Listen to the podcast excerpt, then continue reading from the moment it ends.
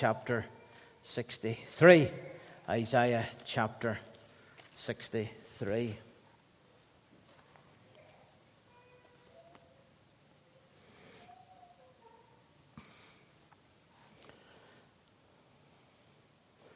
And with the scripture open before us, let's pray. Let's ask God to come and speak to us through his truth this evening. Father in heaven, we thank you for the Word of God. We thank you for the lessons that we derive from Scripture.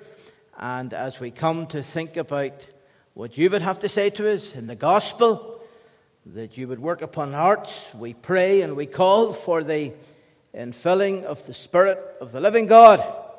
And we pray for that help and that assistance that thou alone canst provide, uh, that thy Spirit would work and strive in the heart men, women, young people, boys and girls. Father, we pray for thy help now. May the words of my mouth, meditation of my heart be acceptable in thy sight, O Lord, my strength and my Redeemer. Amen amen. This evening, we are going to take these last three words of Isaiah 63, in the verse 1. Mighty to save. Mighty to save. Does this not sum up the gospel message? Does this not state as simply as we possibly can do so what the function of the church is? That we present a Savior who is mighty to save. The opening verses of Isaiah chapter 63 they show us Christ. And they show us Christ as a, a great and a mighty warrior, one that is fighting an intense battle, a battle in which his very garments are soaked in blood. The warrior here is compared to someone who's treading the wine press. And the juice of the grape was produced by people who went in amongst the grapes. The grapes were all put into the great wine vat, and then people would have went in in their bare feet and they would have trod the grapes and trampled in the grapes until the grape was crushed, and then the juice would have flowed away into a, a separate tank in order to produce the wine. And one can only but begin to imagine what the person would have looked like in amongst the grapes, treading the grapes. And the garments would have been stained with the, the juice of the grape. And of course, if the grapes were red grapes, it would have looked so much like blood stains. And here, the Savior describes himself as one who's treading the winepress. But he has to tread the winepress alone. Many people would have gone into the, the, the, the vat that was full of, uh, full of grapes at that particular time. And uh, the, the, the grapes would have been constantly harvested at that time, and it was a, a constant work, a hard work, a constant work, but there were many engaged in that work. But here we have the Savior, and he's in this wine press, and he's there alone and his garments are stained with blood. And it is evident that this work that he is doing, trampling the winepress, as a great warrior, because it's not merely one that is treading the grapes that is being presented here, but one that is fighting a battle. And the garments are literally stained with blood. But all of these pictures are descriptive of how he accomplishes salvation. So we look at verse 1, he's mighty to save. We look at verse 4, the year of my redeemed is come. So it is evident that he's talking about grace, he's talking about redemption, he's talking about salvation.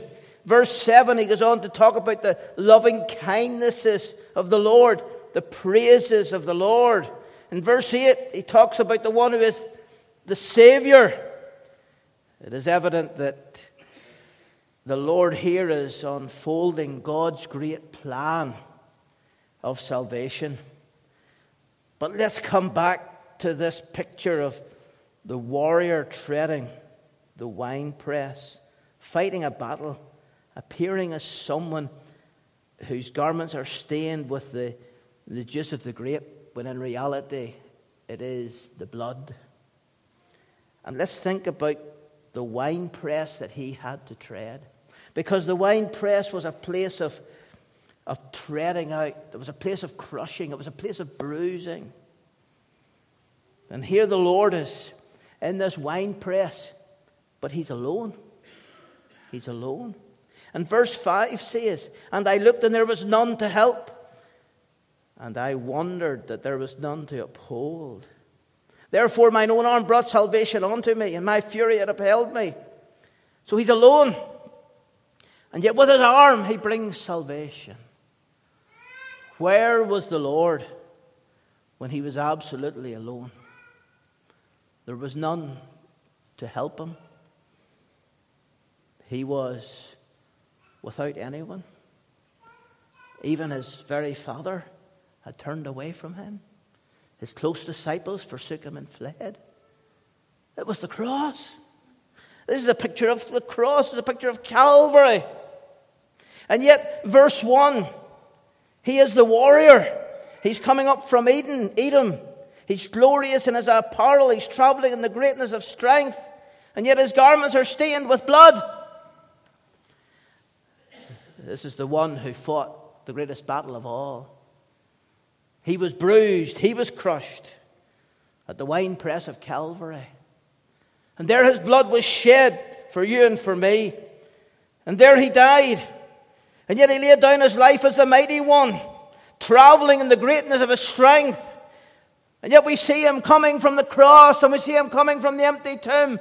He's triumphant because he triumphed over death. He triumphed over the curse of God's law. He conquered as the all conquering Savior in order that He might bring us salvation. Because the year of my redeemed is come.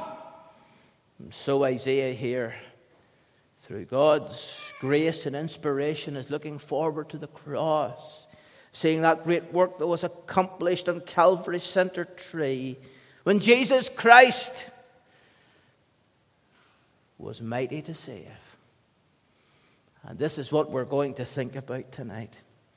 How Christ, the warrior of Calvary, who trod the winepress of God's wrath, whose blood was shed for us, we're going to think about how he is mighty to save. And there's three words here I just want to bring before you. Three very simple gospel words. We're going to think about the word saved. We're going to think about the word mighty. And then we're going to think about the word faith. And let's think about this word saved first of all. He's, he's mighty to save. It's a word we often use to describe someone that is a born again believer. A person is saved. It's a good word, it's a biblical word. Because this world is divided into those that are saved and those that are not saved. Take away all of the means by which people try and divide humanity, whether it be cultural or ethnic or language or class or religious. It all means nothing. There are people who are saved and there are people who are not saved. And this division is real. It exists within families, sadly. There are those within a family saved, and there are those that are not saved. It exists in towns and communities. It exists in islands. It exists in nations. It exists in the world. There are those that are saved and those that are not saved. And you need to figure out before God where you're at tonight. You may say, I know. I know I'm not saved. Do you really? Because if you really knew in your heart that you weren't saved, You would not leave this place tonight till you had made your peace with God. The fact is, it has never hit you what it means not to be saved. It is the most marvelous thing in the world to know that you're saved. It's the most catastrophic tragedy ever could befall a man or a woman not to be saved and to go out of this life into God's eternity not saved. And so, in this meeting tonight, there are people that are saved and there are people that are not saved. Where are you? Where are you positioned there? How is it with your soul? Are you ready to meet God? If death were to come tonight, where would you spend eternity? That's the question of questions. Are you saved? There's no more important question than this. No more important question to face in your heart and mind and soul than this. Are you saved? Because ultimately you'll stand before God one day. It'll be clear what you are. And He knows, and He knows now. And you know. And so we're going to think about this word saved. What does it mean to be saved? We use this word, we use it regularly to describe a person that knows the Lord. We use it to challenge those that don't know the Lord. But what does it mean to be saved? Well, I think there's a number of ways we can understand this word saved. And every one of them carries tremendous truth. And in each case, the word saved defines what we've been saved from and what we're saved to. What we once were and what we are and what we will be. So there's an eternal and there's a spiritual meaning to the word saved. The eternal and spiritual meaning of the word saved means that the person that's saved is delivered from hell. We're going down the valley towards the grave. And without the Lord Jesus Christ as your Savior, the bottom of that valley is hell itself. And that's your destination. The scripture says that the wages of sin is death. When the scripture says the wages of your sin is death, it's saying what you deserve is death. But it's not talking about dying as in being put into a coffin and lowered into a grave. It's talking about eternal death. It's talking about the place where the worm dieth not, where the fire is not quenched. And the soul that sinneth, it shall die. And that soul will end up in God's hell if that sin has not been dealt with by the precious blood of the Lord Jesus Christ. And for every person who dies who doesn't know Christ, that person as instantaneously as they die and shut their eyes in death and breathe their last, they open their eyes in hell. And there's no deliverance then. And so the person that's saved is delivered from hell. And hell is eternal. Uh, and there's no way of getting out, there's no escape. Once a soul is there, a soul remains there. And so it is so important that you're delivered from hell. That's got to be the most important thing that could ever drive a man or a woman in their thinking to know that when the end comes in this life, that I am saved from hell. And so to be saved is to be delivered from hell. But it also means deliverance to heaven. Because thank God there's two sides to that coin there is hell and there is heaven. And God has made the both of those places. Both of those places glorify Him. Both of those places honor Him. Because God is honored through hell. Because it's a place of justice, and God is a pla- God of justice. And the law of God must be appeased. The law that we break must be appeased. And so, if your sin is not covered by the blood of Jesus Christ, you must go to hell. There's no other way for it. God is honored there because His law is, His law is glorified. but for the person whose sins are covered with the blood of Christ. That person will close their eyes in death.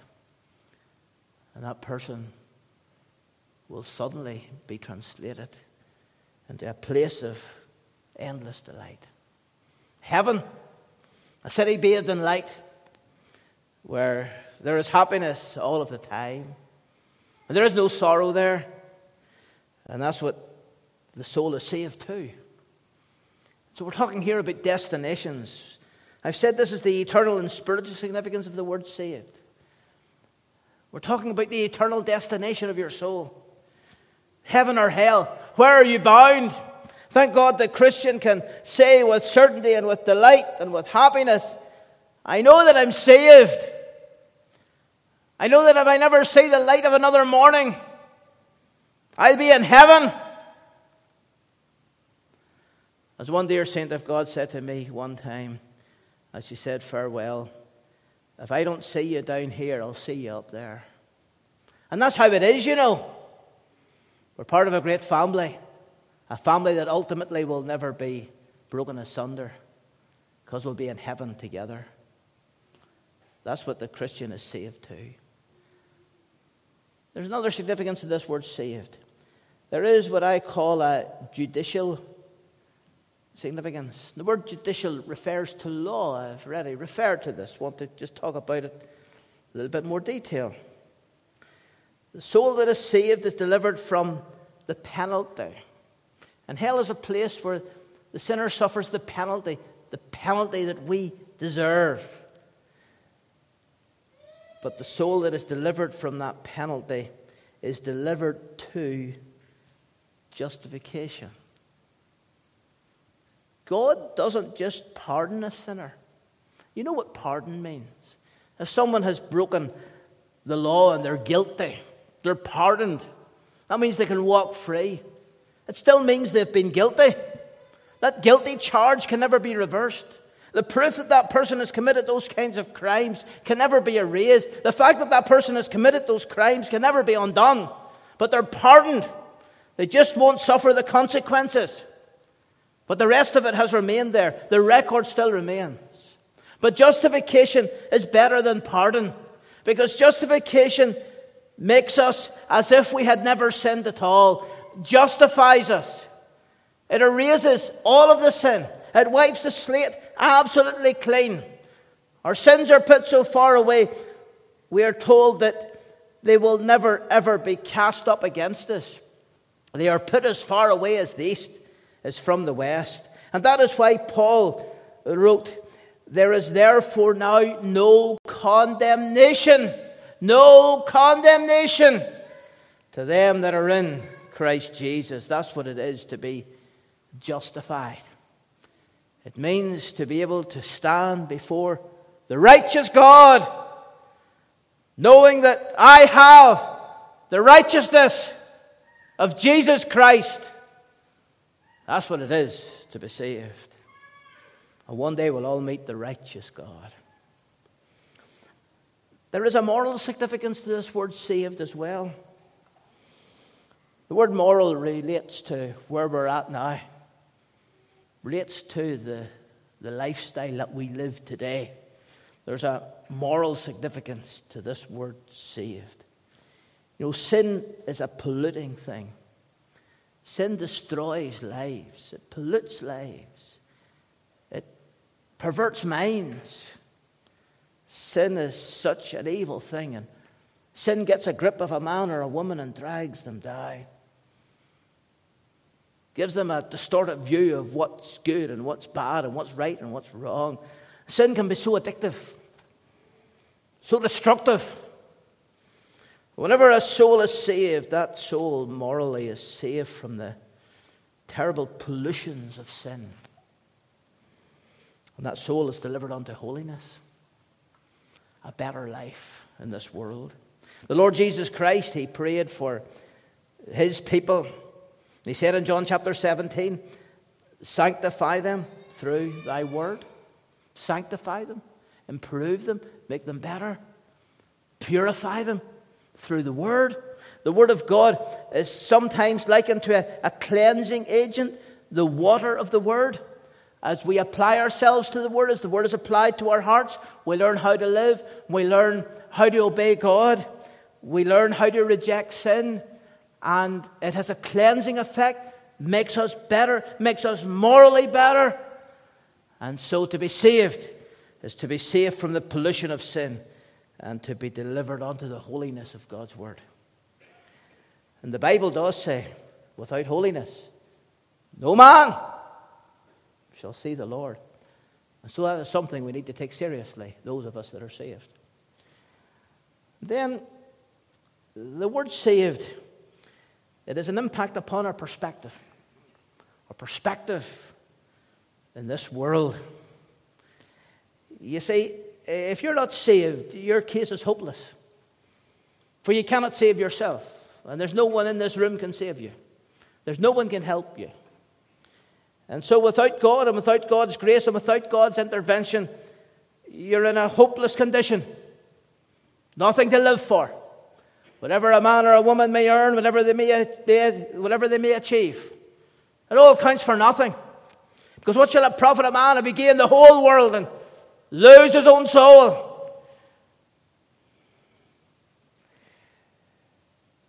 But whenever we are saved, we're delivered from this hopelessness and we're delivered to hope and purpose. The wise man, when writing the book of Proverbs, he said, In all thy ways acknowledge him, and he shall direct thy paths. Well, just to know that direction, just to know that leading, just to know that purpose, just to know that God's directing me, just to know that God's leading me.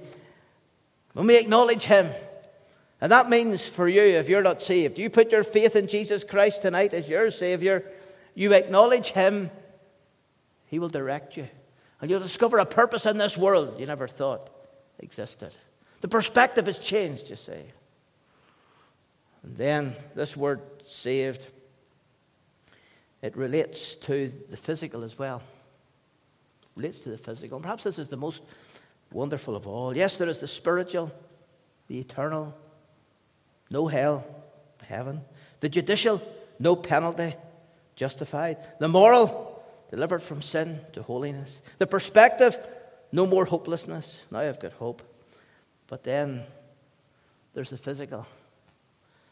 You see, Jesus Christ, He died on that cross, not just for our souls, He died for the physical me and the physical you. He died for these bodies of ours. And, and that great plan will be brought to fruition on the resurrection day when the trumpet sounds and Christ comes again and every graveyard will be emptied. And the first people to rise will be Christian people. And they will come forth from those graves. And they'll be perfect. They will be ageless. They will be without any sign of infirmity and they will be strong. It'll be the most glorious sight that any eye will ever see. The company of God's people, the great congregation of the saints from throughout the world, being gathered together as Christ comes to this world. And not only that, but this, this physical world will become a new world. The old world will be gone. There'll be a new world, a new heaven, a new earth. Wherein dwelleth righteousness, we are told. We know that in this old earth there's not righteousness. We know there's injustice. And we know there's awful things happen. We know it's a broken place. It's a place suffering the effects of the curse. But oh, in the new world, with the new creation and in these resurrected bodies, there'll be a place where there'll be no sorrow and no crying. It'll be a place where we'll be re- reunited with our loved ones. It'll be a place of, of endless joy and delight throughout eternity. That's what we're saved to. You know, man has all his ideas about the future of the world. The economist has his ideas. The environmentalists, they've got their ideas. The politician, they've got their ideas. The United Nations, they've got their ideas and their schemes, how they can make the world better. And you know something, they will always fail. Because here we are in the 21st century, and there's still bloodshed, and there's still fighting, and there's still inhumanity, and it's going on, it's continuing, and it's getting worse. But then one day Jesus will come and all of those injustices will be gone forever. And the lion then will lie down with the lamb. And there'll be no need for weapons. And it'll be the most wonderful paradise that ever was. And it'll be a day where the sun will never set. And we'll be with Christ forever. That is what we're saved to. And that's what we're going to enjoy. Delivered from the curse. Who wouldn't want that? You don't want it? They just leave this place tonight without Christ. I don't want that. I don't want this salvation. It's all a load of nonsense. You have to say it's a load of nonsense if you're going to turn away from it. If you think that this is true, then you need to do something about it. You need to come to Christ and we know that you're saved. Let's move on. This word saved, I've thought about that. Let's think about this word mighty. He is mighty to save. He's mighty to save. Can you be saved tonight? Can you be saved on this evening? Where you sit in that pew? Where you're at at home, if you're joining us through the live stream? Can you be saved? Regardless of what you've done, regardless of how you've rejected and neglected God in the past, you can be saved. Not because of you, because of this Savior who is mighty to save. He has got the capability, the ability to save you now. That's what we are told here. You see, there's only one that is truly mighty to save. The church cannot save you. And your good works cannot save you, and your religious performances will never save you. But Jesus Christ can save you, and He will save you because He is mighty to save. And this is what we're being taught here that salvation is something that you can enjoy because of Jesus Christ. He is the one Savior, and He's the only Savior. Peter said, Neither is there salvation in any other, for there is none other name under heaven given among men whereby we must be saved. There is no other. But there's Jesus. We must be saved through him. We must be saved through him. No other name under heaven. Well, let us think about the matchless name of Jesus. He is the one Savior mighty to save you because he became a man for you. He was born of the Virgin Mary for you. He lived a perfect life for you. And then he died for you. The Son of God loved you and gave himself for you. Jesus Christ loved me and gave himself for me. Whenever he went to the darkness of the cross, he went there for you and for me. Truly, we can say, Hallelujah! What a Savior. He is made to save because he has risen again. The resurrection is a reality because He lives. He defeated death. The resurrection lies at the heart of everything we preach and proclaim. If Jesus Christ did not rise from the dead, then is our faith vain. Then we have nothing to talk about. Then we have nothing to preach. Then we have no message. But the resurrection, I tell you, is a fact, it's an historic fact that Jesus Christ lives. And because He lives, there is hope beyond death. He's made it a safe because He prays for us tonight. He's at the right hand of God. We are told that He ever liveth to make intercession for us. And He saves to the uttermost all that come unto God by Him. You come to God tonight through Jesus Christ. He's there at the right hand of God. He's praying for you. And He's saved to the very uttermost. He's mighty to save. And He's mighty because He's coming again. One day he'll bring all of time to a conclusion. The heavens will just be folded up and they'll be rolled together. And he'll come and every eye will see him. We set up his great judgment. He'll establish a new heaven and a new earth. He'll establish a new order and an eternal order. And the holy city, the New Jerusalem, will come down from God out of heaven, prepared as a bride adorned for her husband. And so we shall be ever with the Lord. He's mighty to save. King of kings, Lord of lords. Oh, that this world would taste and see the riches of his grace. The arms of love that compass me with all mankind embrace.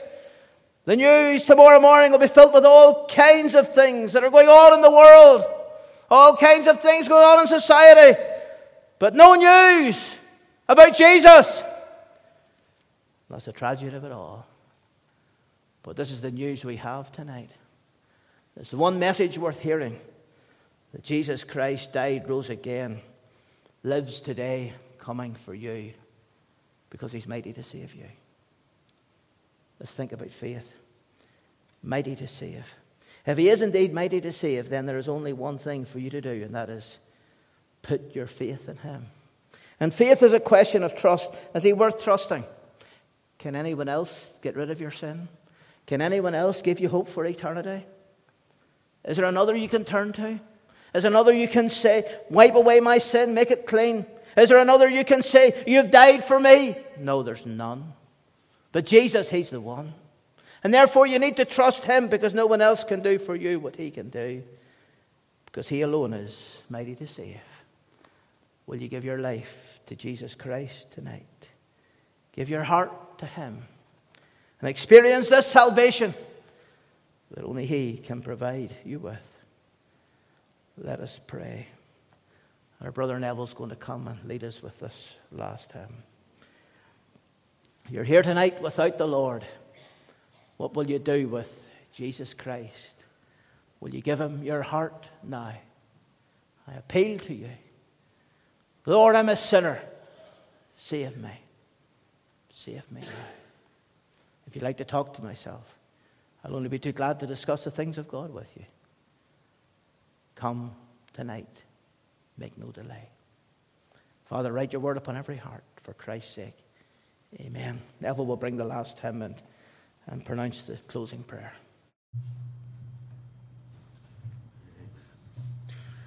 Let's sing together. It's 273 in the book. I hear thy welcome voice that calls me, Lord, to thee for cleansing in thy precious blood that flowed on Calvary. We'll sing the first three verses of the hymn together. We'll stand to sing, please, and let's uh, think about the words just as we sing along. I hear.